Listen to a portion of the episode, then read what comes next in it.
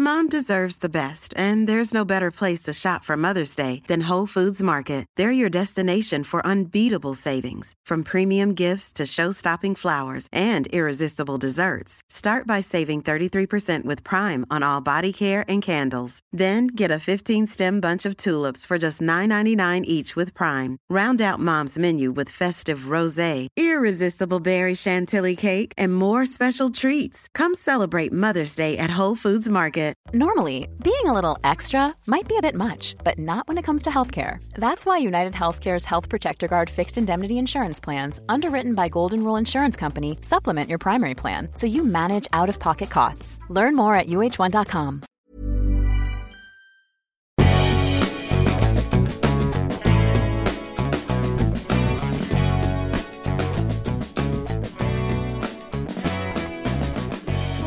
Hello, and welcome back to Mads World. I'm your host, Mads, and I hope you've been enjoying the show so far. If you have, please remember to subscribe, rate, and review the podcast on your favorite listening platform, and follow me on Instagram. It's at madsworld.mp3. This week, I'm joined by Dr. Carolina Are. Carolina is a researcher, activist, blogger, and pole dancer instructor with a TikTok following of almost 350,000 people. Her PhD focused on online abuse and conspiracy theories in conversations surrounding high profile, unsolved criminal cases through the observation of a highly engaged and toxic subculture. She currently researches on issues surrounding online subcultures, trolling, online conspiracy theories, social media moderation, and algorithm bias. During the pandemic, her TikTok and blog blew up following a pole dancing video of hers going viral and then being deleted due to censorship rules. Up next, you'll hear our chat about pole dancing culture and stigma, gendered censorship on social media, and the moderation of nudity and sexuality on both TikTok and Instagram. Hi, Carolina, how are you? Hi, I'm good. Just recovering from a very intense night of teaching, but other than that, okay. How about you? Oh, I'm glad to hear it. Yeah, I'm really good, thank you. Let's jump into our speed date question round so all of our listeners can learn a bit more about you. So, can you tell me a bit more about the work that you do with your blog, Blogger on Pole, and your TikTok as well, which has blown up over the last year? Sure. Um, thank you. Um, so I'm uh, I'm a pole dancing academic and an activist and a blogger uh, and an instructor.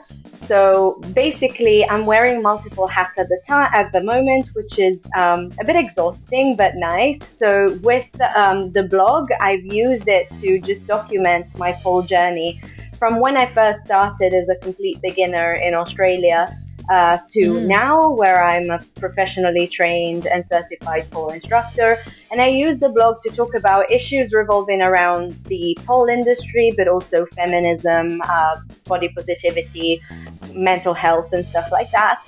And basically, as a pole dance instructor, I am censored a lot by social media platforms. So the mm. blog and my social media channels have become a bit of an activist tool to inform my followers and my audiences and, and my network really about what's going on with tech censorship of nudity. And this links with my PhD, which I finished quite recently, which was about online moderation and particularly online abuse. But because the um, theory you use to conceptualize online abuse is very similar to the one you will use for censorship, I found hmm. myself in this unique position of being able to talk about censorship of nudity from the position of both a researcher, so an expert, but also someone who actually feels um, censorship on her skin. So that way I can kind of bust um, some myths about censorship and nudity being just harmful and actually being, you know, a form of self-expression and freedom of speech that is currently being, um, yeah, censored and curtailed by social media. And my TikTok was part of that. Um, censorship started on Instagram, but then because it seemed easier to grow on TikTok, I got a TikTok. And yes, my TikTok did blow up, but at the same time, I got my profile deleted four times in 2021 just because yeah. I was showing my body. So it's a bit of a double edged um, sword. Yeah, it's such an interesting position to find yourself in being on both sides of that. So, being an expert and um, experiencing it firsthand. I think not a lot of people would be in that situation. So, it's, it's really interesting and really cool. Thank you. Yeah, it's, it's a bit weird. Like, it's very frustrating because I know where this all comes from. It's like political mm. agendas that are more interested in censoring nudity and bodies and sex and sex work as opposed to, I don't know, far right extremism, for instance. Mm-hmm. But it doesn't make it any less frustrating because I still see it happen on my skin even if I know what's going on. And and I think mm. like I'm I'm in a good position because of that because there are a lot of myths surrounding online content that depicts nude bodies and it's often like oh won't somebody think of the children? These are probably people that are being exploited. This is so bad. A child shouldn't be seeing this. And i'm kind of like where are the parents? Like of course there there is so much mm. content on social media that it's difficult to prevent a child from seeing everything. But it's mm. just such a moral panic because there is so much harmful content which doesn't even compare with the sex education or the pole dancing or even the sex work advertising that mm. is online. Um, and that's actually so much more harmful. Plus, there is a difference between consensual uh, sharing of nudity, consensual sex work, being advertised online and you know um, image-based sexual abuse which was formerly known as revenge porn so it's about mm. a lack of digital lit- literacy and education that makes people panic about nudity on social media when actually things can be quite straightforward mm. Yeah, absolutely. And I'm really looking forward to getting into into that a bit more later on. In terms of getting to know you and um and how you started out with pole dancing, what do you love most about it and how did you sort of get into that industry to begin with? So I I started pole dancing really, really uncritically. Um, as you know, someone that really enjoyed being upside down as a child because I used to do mm-hmm. artistic gymnastics and I liked the mm-hmm. danger of it. And um, mm-hmm. I found myself in Australia, in Sydney, um, completely alone, where I was I was retraining there with a criminology masters. And mm-hmm. I moved to Australia with like this idea of what my life there would be like, which was mm-hmm. I, I don't know where I got it from, but basically I just thought that I was going to live the surfer's life and sell panini on Bondi Beach, set up a food truck, and blah blah blah. And obviously, like that stuff is hard to do. Like you need licenses and you need money, mm-hmm. and I had none of those. So I realized that I completely uprooted myself from my support network, which was in London, to mm. pursue a career as an academic and like just basically to live somewhere else for a while. And while mm-hmm. that was great, it was challenging. It, it put me out of my comfort zone. I was so out of my comfort zone that I was really alone and just really depressed and really yeah. upset. And um, an acquaintance of mine was like, Hey, my friend is doing a showcase at this pole studio. Do you want to come check it out? And we went and watched it, and it was so amazing. Like, studios in Sydney are gorgeous, they're huge, and there's like 500 people at showcases, and um, the the the vibe is very like um, uplifting for everybody. Uh, mm. everybody mm. looks fierce. You perform in a group, so it looks like a girl band. It's amazing. And so I was like, I want to try this. It, it it seems fun and it seems like a way to connect with people, and I can do something that I've wanted to do for a while because I was looking for adult um, gymnastic classes and I couldn't find many. So Paul mm. seemed close to it, so I tried it and I was immediately Amazing. hooked. Yeah, and I was immediately hooked because it requires so much strength, so much stamina, and it helps mm. you build your confidence. Like by being butt naked in a room with other butt naked pe- people in front of a mirror, every kind of reservation that you might have about your body kind of falls through for an hour or so because it's not about the way you look, it's about, hey, can you do this trick? Can you dance to this choreo? And while I wouldn't say that pole removes the hangups you might have about your body, it definitely normalizes seeing yourself and also seeing yourself in a sexual way. Yeah, that's so empowering. It's really important. Yeah, because I think we are made to kind of hide our sexuality and our sexual needs and our sexual behavior when really it's an important part of human life. And, and while when I started, I, you know, I didn't know any sex workers. I pole danced very uncritically and I said, oh, you know, it's just for fitness. But, you know, mm. when I moved to the UK, I, I met so many activist organizations led by sex workers. I found out how many pole instructors are strippers at the same time. So mm. I was able to learn from them as well. And yeah, to just realize how important, um, you know, uh, supporting and crediting sex workers for essentially founding our sport is. Um, so I think we, we all have a bit of a newbie phase phase where we're just trying to say, oh, we're doing this for fitness because we're so scared of being judged. But actually, mm. it's really important that we don't do this and that we acknowledge that pole comes from stripping and we yeah. credit sex workers as, you know, the founders of our sports and the creator, the creators of an incredible art. Yeah, I love I love your passion. It's really inspiring. Apart from pole dancing, what else is keeping you busy at the moment? Everything. I'm like exhausted, but in a good way. So I've I've recently just had my PhD graduation ceremony, which was really nice. Cause, um, Congratulations! That's so cool. You. I'm so happy that I finally got to do it offline because I handed mm. in my thesis in February 2021 but because of COVID, it was so difficult to actually have a, a, ceremony. And now it feels like I got my closure but it also means that shit got real and I really need to find an academic job. Um, so I need to, like, I'm, I'm applying for a lot of postdoctoral researcher positions mm-hmm. or just, you know, research positions in, in a variety of universities. So that takes a lot of work. And then, yeah. you know, working on my academic papers independently, still working mm-hmm. on my blog, teaching a lot of choreos, um, and you know, just teaching pole in general, both online through Zoom and at my London studio, which is Aquila Pole Studio. It's not mine. It's owned by a lovely uh, pole dancer called Aquila, but it's like my home studio. It's my home. Yeah. And um, yeah, just uh, as I said, working on the blog, and I'm also preparing for a pole dance competition in Rome. Oh my god, that's so cool! it's really fun, but like it's something that I haven't done in ages because obviously performing opportunities were kind of shut because of the pandemic. And um, yes, um, of course, yeah. It's uh, it's a whole other training because for about two years I focused on teaching classes, which meant one minute choreographies, mm-hmm. but a competition performance is like three minutes and a half, four minutes.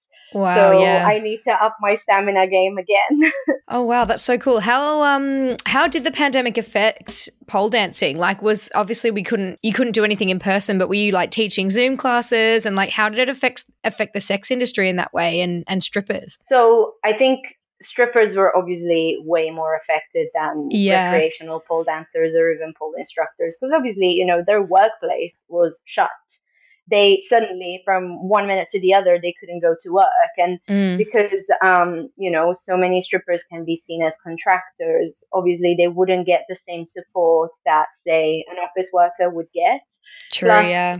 considering the amount of online censorship even those that did make it through like OnlyFans and stuff like that mm. were facing consider considerable um, censorship so mm. luckily, a variety of shows sprung up, like Cyber Tease or you know other stuff like that in the UK, where performers were tipped online. Um, yeah, if you if you ever you know want to interview a stripper, I really recommend like the East London Strippers Collective, or you know um, there's um, there's Soldiers of Pole in the US. Okay. Um, there's there's a lot of amazing activist organizations that are doing some really important work. Also, the Bristol Sex Workers Collective is amazing. They're fighting to keep strip clubs open in Bristol and in the UK. They're doing such important work. Cool. In terms of pole dancing and how it affected um, pole instructors and pole studios. I think it was harder on pole studios because they obviously had the overheads of having to pay rent and stuff like that, mm. while having to pay, you know, maybe their employees as well. Mm. For me, as a freelance instructor affiliated to a studio only as a contractor, actually I made my name during the pandemic because as someone that already had an okay following pre-pandemic, mm. I had a lot of people asking me, "Oh, I wish I could come to your class, but like London is so far from me. I'm in another country." And obviously, mm. with the mm. pandemic and everybody being confined to their houses, suddenly I had this new pool of students that I could reach. So the first lockdown was really hard for me emotionally because I was separated from my partner at the time. He's now my ex, who oh, had no. to isolate from his kids uh, with his kids. Um, but I, it was also both beautiful and hard for me as a pole instructor because I was suddenly teaching 10 hours a week instead mm. of my two hours at the London studio I was teaching at. And it was great because I was reaching people in the US, in Australia, in Europe. But with osteopaths and massage therapists and physios being closed, I was like permanently injured without the opportunity to stop. It was really hard, but then, you yeah. know, slowly I got the hang of it. And I think I'm now in a really good place because I'm affiliated to a lovely London studio. But at the same time, I've got my online clients. So I, I have a bit of variety and I can teach from the comfort of my own home. So I think a lot of instructors had this opportunity open up where they they built their profile even more. They launched their tutorials. They launched their websites. I, I started teaching um, both via Zoom, so live, and selling tutorials through Buy Me a Coffee.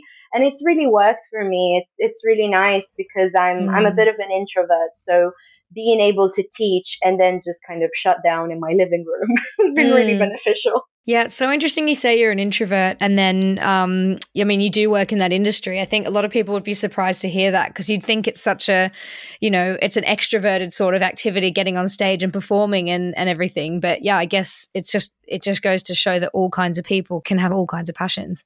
Yeah, of course. I mean like you know there there are all sorts of pole dancers as i'm sure mm. there are you know all sorts of sex workers as well like mm. people with like um i don't know uh i i personally have anxiety and sometimes depression but mm. there's people that are like neurodivergent uh there's people with all sorts of you know experiences and backgrounds and mm. i think performing and performing in a sexual way is such a cathartic, important thing uh, mm. because it allows us to channel an energy that we normally have to hide.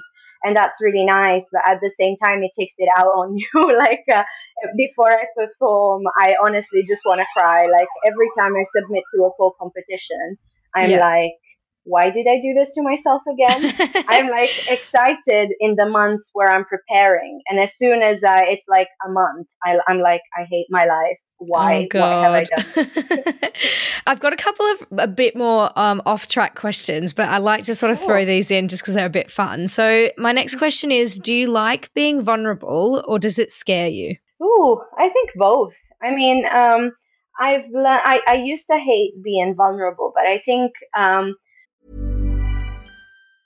Mom deserves the best, and there's no better place to shop for Mother's Day than Whole Foods Market. They're your destination for unbeatable savings, from premium gifts to show-stopping flowers and irresistible desserts. Start by saving 33% with Prime on all body care and candles. Then get a 15-stem bunch of tulips for just $9.99 each with Prime. Round out Mom's menu with festive rosé, irresistible berry chantilly cake, and more special treats. Come celebrate Mother's Day at Whole Foods Market this kind of this hate towards it made it worse because it made me feel ashamed when I actually was vulnerable. So it mm. actually made me fight or hide my feelings. So in trying to be less vulnerable, I actually made myself more more vulnerable. so it didn't make my, much sense. Yeah. So I've I've done a lot of therapy. So I learned how to channel my vulnerabilities and how to expose myself in different ways. And I mean, even going on stage is a form of vulnerability because you're sharing your vision and your body with an audience mm. who might like it or not like it. But I think, you know, on an emotional level, I've begun being way more confident in showing my vulnerabilities to people who are deserving of it. And I'm starting to like it because when cards are on the table, there's less room for ambiguity. Mm. And I think mm. in the end, you just get hurt less because you're not like there waiting and hoping for a person to get the hint. You're just saying things. Yeah, 100%. And I think you can you can not enjoy being vulnerable but enjoy the the process and enjoy the the scary the scare and the fear and everything that it offers as well because it is a risk and it can be yeah like an adrenaline rush if that makes sense. Yeah and it's a growth process you know like you deal with a vulner with a type of vulnerability at some point and then um, you live and you learn and maybe next time you will be doing it better yeah, definitely. And my final question for this section is Do you believe that love and hate are similar or completely different? Oh, it's interesting. Um, mm. I don't know. I think um, there's definitely an element of passion that um, mm. brings them together. And I read a lot about you know abusive relationships and stuff and stuff like that because I I was in one, and I think part of like maybe maybe when the love subsides a little bit, hate comes in, but hate is like a part of growth. And I think then mm. once that hate is gone, then comes indifference. So if you're hating somebody a lot, maybe you're still feeling something, whether that's hurt, whether that's like hope or a bit of love. Like I realized that when I really, really hated people, I was still not over the relationship. And while I started being like completely indifferent to them while acknowledging the hurt that they'd caused me then i was toward i was you know going towards moving on. But uh, you know it might be different for people yeah, and I think it's interesting that you said, um, you know, once you move on from love, you still find yourself hating that person sometimes, and it's still it's linked to that obsession and those feelings of obsession and and um, just you know being all consumed by something. Whereas I think the opposite of love it would probably be indifference, as you said, just because it's you know it's the opposite of obsession. You just don't you don't care yeah yeah exactly because i think you know to hate somebody you need to feel really really strongly about them one way yeah. or another and and i think you know that already shows that there there is some sort of feeling still yeah, absolutely. So, in this podcast, we like to do a bit of a funny date story section or like a funny sex story. So, I'm wondering if you have a good funny date story or experience that you wanted to share with our listeners. So I'm really out of the game, FYI, because uh, I was I was in a relationship throughout like the pandemic, mm-hmm. and I only you know my relationship essentially ended in September last year.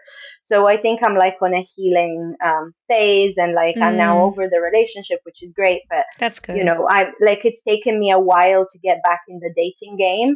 Um, so I'm going to think of a story from my, you know, my more reckless days. And I think Love it's it. a story that really told, it's a story that really shows what it's like to date as a bi woman, but also like the issues that you have when you date as a woman. So I love it. I used to, I, I used to be on Tinder. I'm not mm. on dating apps anymore because I use social media for work so much that mm. just having to swipe feels like additional work but I, I um I was on a date and I had been dating this guy like I think it was like the third date and mm. he initially seemed normal um, and then so he was exactly my type. He was a musician. He had long hair. He was mm-hmm. fun. That's my type. oh, oh God, we are ruined. We have been ruined by music and stuff. Yeah, because it just never worked out. But anyway, never. So I I was on the third date with him, and mm. things had started to get really weird. I don't know if in his head he assumed, oh, third date, sex. Yeah. So he was really nervous about it. So he started being really awkward, but also just really brazen in a lot of ways, like just assuming that we would have sex.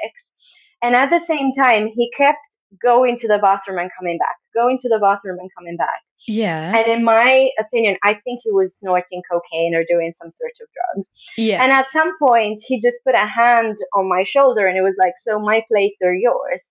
And I just kind of looked at him, just being like, yeah, I think it's happening. And um, a girl in the bar that I was at noticed that I was really, really uncomfortable. Yeah. And she just looked at me and she just pretended that she was my friend. And she was like, oh my God, so good to see you. I love this. It's been so long. So basically, what ended up ha- happening was that yeah. I ditched the guy and ended up on a date with this girl.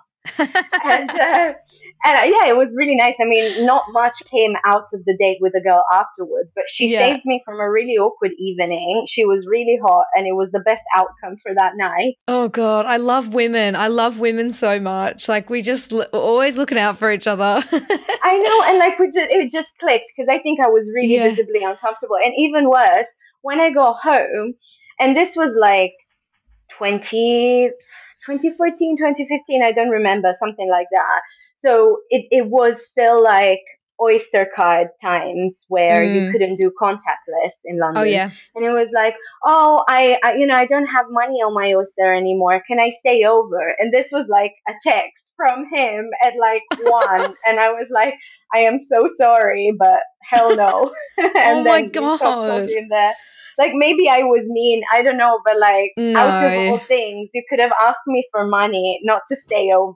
you know yeah, that's mean? so weird. Someone did that to me once. They like got past midnight and they lived out of London, like out in the, you know, you had to get on like the rail. And he was like, yeah. "Oh, there's no more trains, so I have to stay at yours." And I was like, "I'm sorry, but it's just not my problem." yeah, you don't have to. You can stay yeah. at a friend's. Yeah, so awkward. But yeah, oh, no, I really people. love that. I love that we're always looking out, out for each other as women. It's so cool. So I'm really excited to get into our discussion more about the work you do. So you published an article that I read, which was fascinating about the Instagram algorithm and how its censoring rules harm women and harm vulnerable users versus helping online abusers to get away with with the things that they do. So can you tell me more about this and what drove you to write it?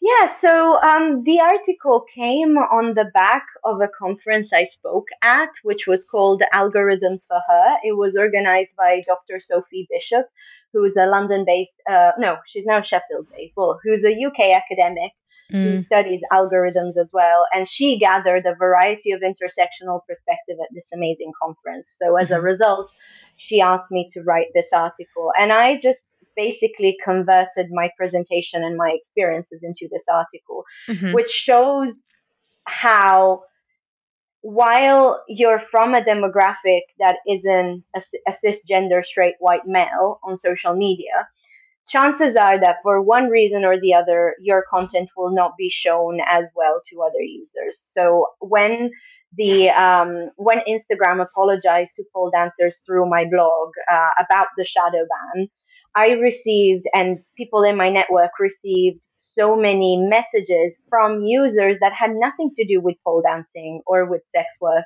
Uh, you know, people that were like bikini models or lingerie models or something like that. Um, saying, "Oh, I've been censored too. I thought I was going crazy because I just got no views and no engagement, but actually, this is what might be happening." While at the same time, you know, if you look at the Cambridge Analytica scandal, if you look at, you know, QAnon, if you look at even the attack of, on, on Congress in the US mm. or Gamergate, all of these scandals that involve some sort of harmful content being propelled out in the ether by social media, there's a cr- clear discrepancy between how nudity and sex are regulated as opposed to harmful content like online abuse, conspiracy theories, misinformation. And mm. that is inherently sexist and it's inherently you know it, it, it just it replicates offline inequalities on social media and my experiences on instagram and tiktok are a case in point because i will post something receive swathes of abusive comments I would then be mass reported by users who think that my content shouldn't belong on those platforms. Mm. And then their online abuse isn't removed, but my profile or my content is. And I'm, I come from a really lucky, um, you know, position here because I'm a pole instructor, previously a pole hobbyist with media contacts, with tech contacts, with academic expertise. So mm. I'm a freak case. I am someone who gets covered in the media when she's censored.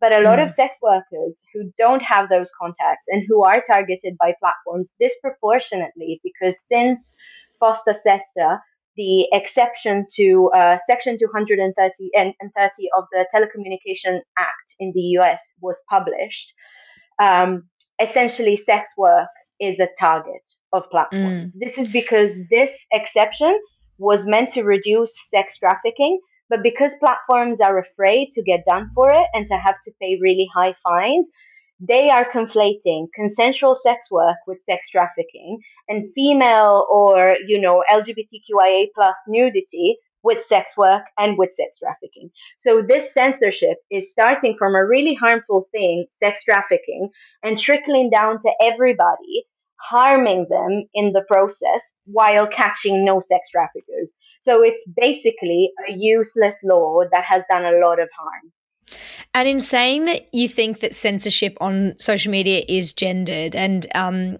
just in regards to everything you've just said, what what do you think is the main thing that's driving this in an overarching in an overarching perspective? I think a few things. I think realistically, the population of Silicon Valley is very male. Mm. Um, so um, there have been leaked memos uh, that were passed around by Facebook employees mm. where they were making their policies uh, for censoring nudity in line with Victoria's Secret advertising policies. And that's not law. Like mm. that's like a, a, a, a super non-inclusive up until a while ago um, lingerie company. So why is that dictating what's acceptable on platforms? And even more recently, some leaked guidelines about breast cupping or grabbing, which was um, made um, okay on Instagram thanks to the work of Nyome Nicholas Williams, the black plus size model who was censored and campaigned against this. So basically, platforms now regulate how much grabbing is okay if you're holding your boobs. Oh, so it's all this stuff, you know. And then if you think about it, like I, I mean, you're a woman on social media. I hope you haven't, but I'm sure you've received some unsolicited dick pic at some point. Yeah, absolutely. Yeah yeah, I'm sorry that happens to you, but because mm. you're sex positive, some people assume that you're up for it, which is yeah. what I get because I'm a pole dancer. And it might have happened to you, I don't know, but it certainly happened to me that when I report those users, nothing mm. is done. But it's then my content dancing in a bikini around the pole within community guidelines that gets censored. So there is a huge discrepancy there. And this is what I mean when I say it's gendered. So I think partly the workforce of Silicon Valley reflects that because then the things that they're going to think are sexual are viewed through the male gaze. But I think also realistically, when laws like FOSTA SESTA that I've just mentioned are approved, platforms, which are a corporate company, look after number one. They look after their money. They don't want to lose yeah. any money. They don't want to lose face.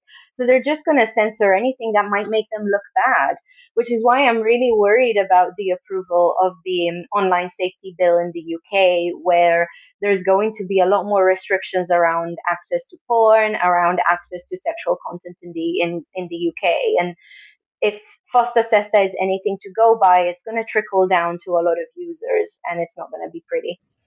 And just speaking about that sort of Silicon Valley Boys Club and you know their own personal agenda and um, and everything like that was passed around, how do you think censorship is harsher on sex workers or nudity than something like violence or something like incel extremism or even terrorism? Yeah, it like actually, and this this is mind boggling. But when you look at social media community guidelines, nudity is lumped in with cannibalism, bestiality, terrorism. Ugh. It's kind of like insane. Like, you That's know, insane. I had a friend, one of my friends said when I showed this to him, it was like, oh, you know, I, I was looking at a boob and all of a sudden I was making a bomb. Like it makes no yeah, sense. There's no correlation no between those harms. Um, I think it's just, again, partly social media replicates offline inequalities. So mm. there is sexism, there is extremism, mm. um, and therefore that's going to go on social media. Like the the age where we saw that everything that went online was cute and harmless is over. Mm-hmm. Um, and I, I also think that um, it reflects the states of power. If society is sexist and patriarchal, of course, that's going to be reflected on social media. But I also just think there is a misunderstanding with people not understanding that nudity is speech. It's a form of expression. And sex work is legal in a lot of countries, or forms of sex work are legal in a lot of countries. So social media are over censoring, and this shows where the balance of power lies because they they've got the power, they've got the huge platform that has been allowed to grow exponentially. So they want to keep it. So of course they're going to over censor to make sure that they do keep it. And um, and you know, on top of that, I think in general, social media platforms, the majority of them are based in America. And America, particularly the US, particularly North America, has a very Puritan and sex negative attitude. Um, mm. You know, you see it like after performances at the Super Bowl by mm-hmm. J Lo, like people being like, "Oh, why is she doing that?" When somebody thinks of the children, we see that with the way women are treated in, on, on US media. So, of course, that's going to be reflected in the infrastructure and the tech infrastructure that is made over there and in the laws that regulate over it. So I think it's it's a mix of on on offline bad stuff just bleeding online. Mm-hmm. And following the article that you published, you yourself were then experiencing censorship on TikTok over the last year as your Instagram sort of blew up over the pandemic. And was it one particular video that was removed? And like, what what was the video? And you know, can you tell me more about that experience? Yeah. So um, on on Instagram, I was mainly shadow banned for quite a long time. And then, um, can you um, just quickly explain what what shadow banning is, just in case anyone listening doesn't know? Good point. I always get asked that in my papers as well, and I, and everybody's like, "What is the shadow ban?" And I just keep going on and on about it. So good point. so shadow banning is a light censorship technique where platforms reduce the visibility of your content without notifying you that this is happening. So your content or profile aren't being deleted; they're just not being broadcasted as well to other users. And this really prevents you from finding new audiences, which is crucial for creators, for bloggers, mm. and also for pole dance instructors like me, because this is how I sell my classes. Yeah. So what's really bad about it is that you're not told, so you're kind of like gaslighted into thinking that maybe it's your content that it's bad, but actually mm. the platform is behind it. So okay. shadow banning is something that was used against pole dancing for quite a lot of time, like throughout 2019, multiple times. So mm. much that then after the pole dance community and industry kind of went up in arms about it, Instagram had to, to apologize to us through my blog. Wow. Um, and then, yeah, obviously not much changed afterwards, but they recognized that enough people were mad, so they apologized. So that was the most that happened on Instagram for a few years, apart from a few posts being removed or not performing very well. And then all of a sudden, in the summer of last year, I post a picture with my 92 year old grandma whom I'd seen for the first time since the start of the pandemic. And my profile gets deleted with no warning or what? anything. Uh, Why? And I was like, what? Like, out of all things I post, there are things with me pole dancing in a thong. There's yeah. things where I have nipple tassels and like my boobs are visible. And it's my grandma that oh, triggers oh, it. So I was so confused. so yeah. they said it was a mistake. They didn't explain what it was, but because media articles were written about me and a lot of people were mad and mm. I'm I'm a messy bitch. So I started tweeting like crazy and obviously they had to do something about it. So I still don't know what it is that triggered it. But yeah so my profile was deleted on Instagram for a day. So that is one side. The mm-hmm. other side is TikTok. So I as I said before I went onto TikTok because it was harder to grow on Instagram. So I started my TikTok in January 2020 um, it was so easy to grow. Like I got one video to get to 200 and 200,000 views. Nice. And um, I went from like zero to 8,000 followers. And then the pandemic started. So I was mainly using TikTok as a form of entertainment rather than, you know, yeah. minding too much, uh, like posting on it too much. Yeah.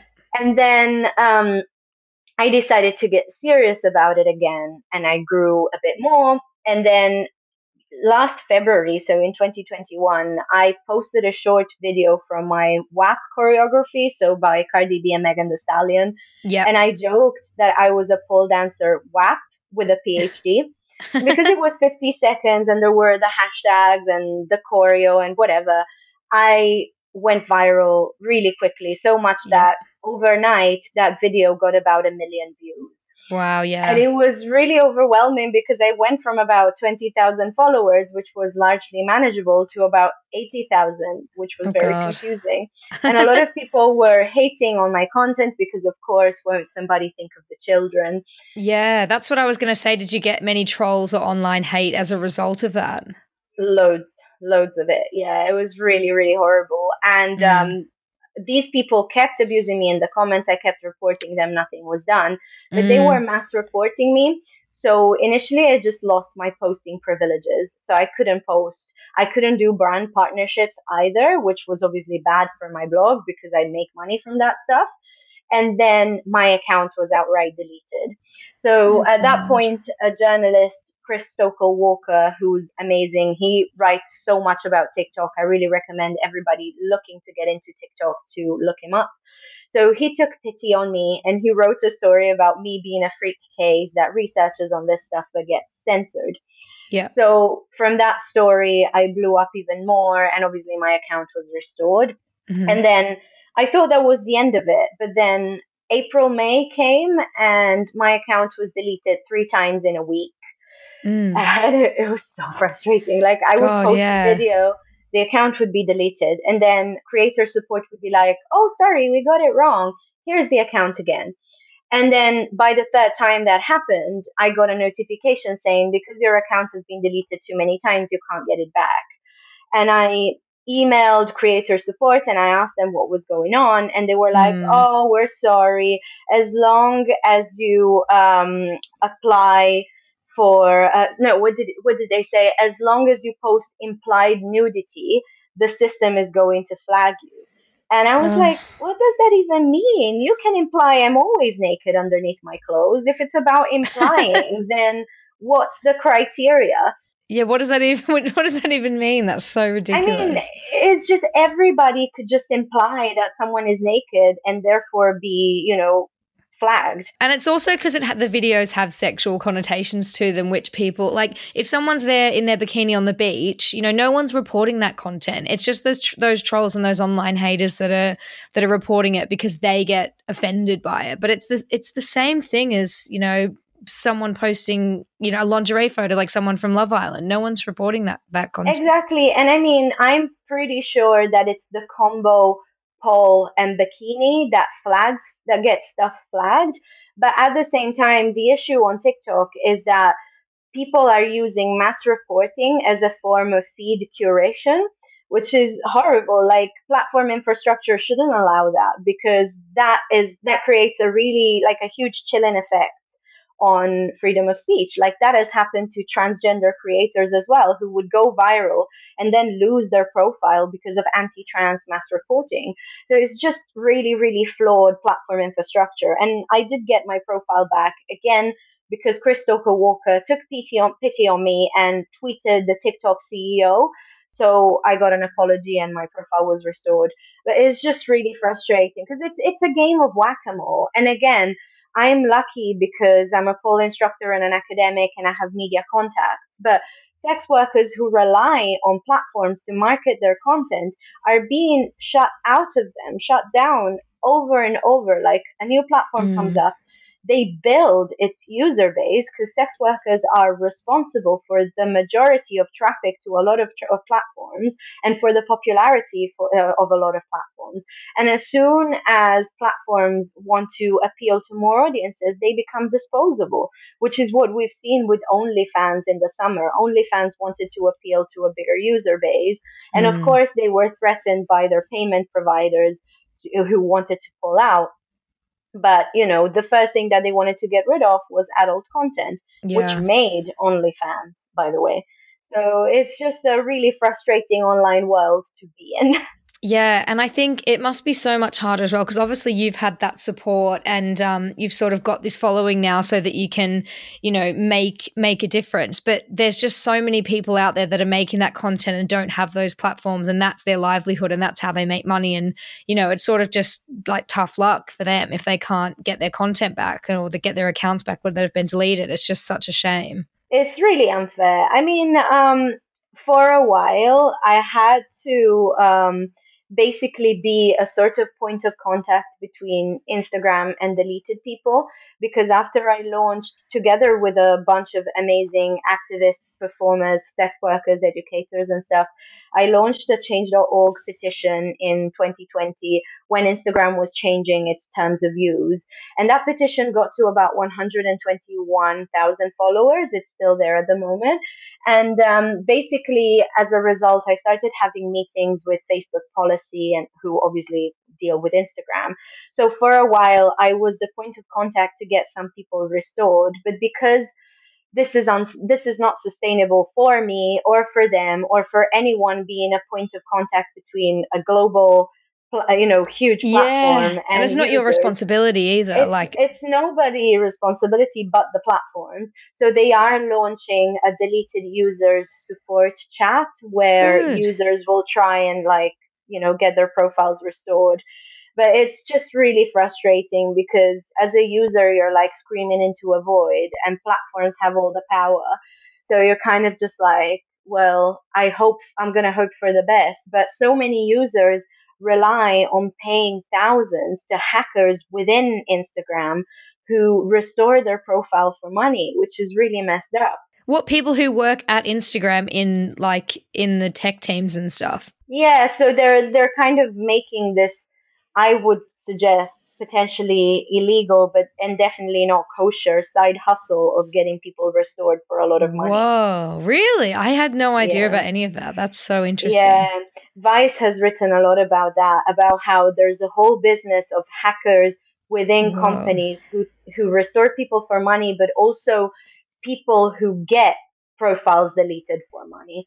It's it's messed up. That is so messed up. And yeah. how do you sort of obviously there's all of these like corruption issues and it's a boys club in silicon valley and it's just such a massive issue. But how do you envision censorship on social media working for everyone and how can it be better?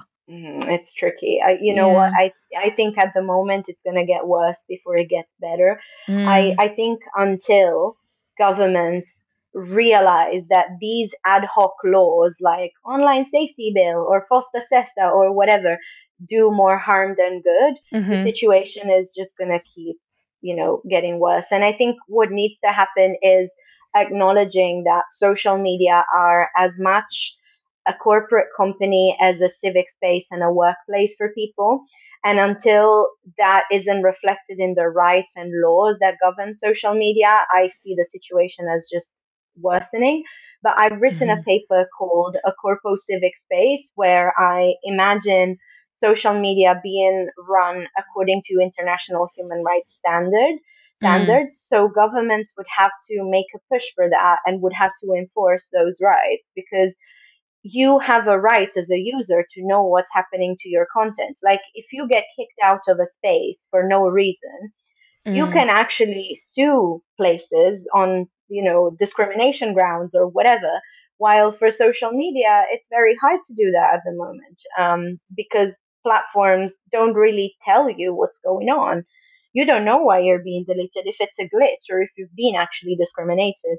And I think a lot of these laws also they they're still separating online and offline life when they're so much more integrated than they ever have been. Like the uh, I mean even with things like the metaverse and stuff uh, coming into play, it's becoming more of a gray area. Like e- absolutely everything is online, but treating it like it's this, you know, separate place to real life is just silly. Like people's entire livelihoods, people's entire existence and, you know, workforce like lives online. So I think yeah. You're right in that it's going to have to come from a higher up sort of government perspective to to make a massive change. But um, yeah, it's it's so frustrating. It's just such a massive issue. It's like where do you even begin? It's really frustrating, and it's really mm. weird to see like this split between offline and online life. Particularly, you know, there have been studies showing that, for instance.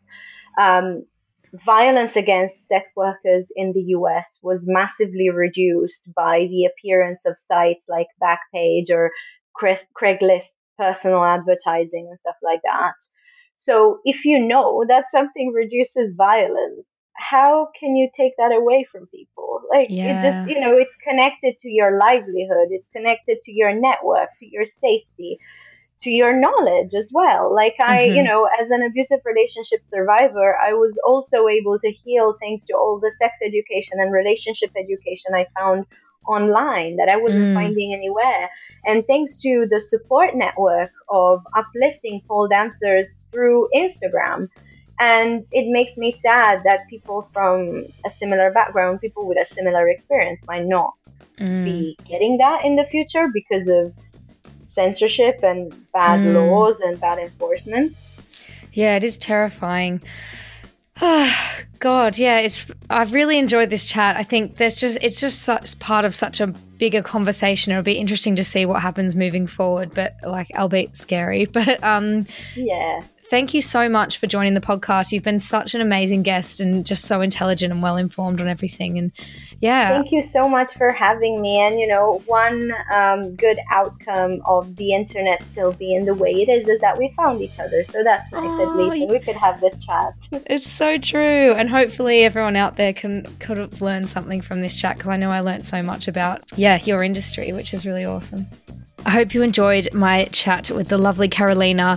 Please let me know on my Instagram. It's at madsworld.mp3 or my website, madsworld.co, if you have any stories or thoughts of your own to share. Love and elbow taps. Peace.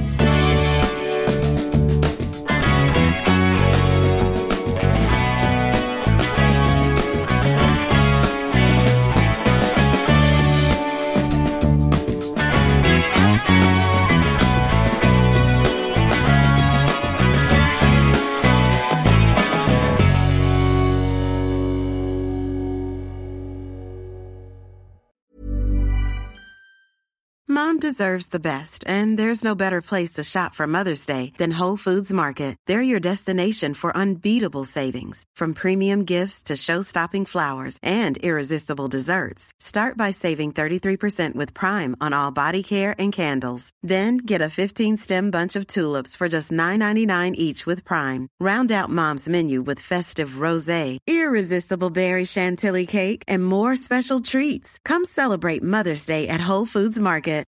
Mom deserves the best, and there's no better place to shop for Mother's Day than Whole Foods Market. They're your destination for unbeatable savings, from premium gifts to show-stopping flowers and irresistible desserts. Start by saving 33% with Prime on all body care and candles. Then get a 15-stem bunch of tulips for just $9.99 each with Prime. Round out Mom's menu with festive rosé, irresistible berry chantilly cake, and more special treats. Come celebrate Mother's Day at Whole Foods Market.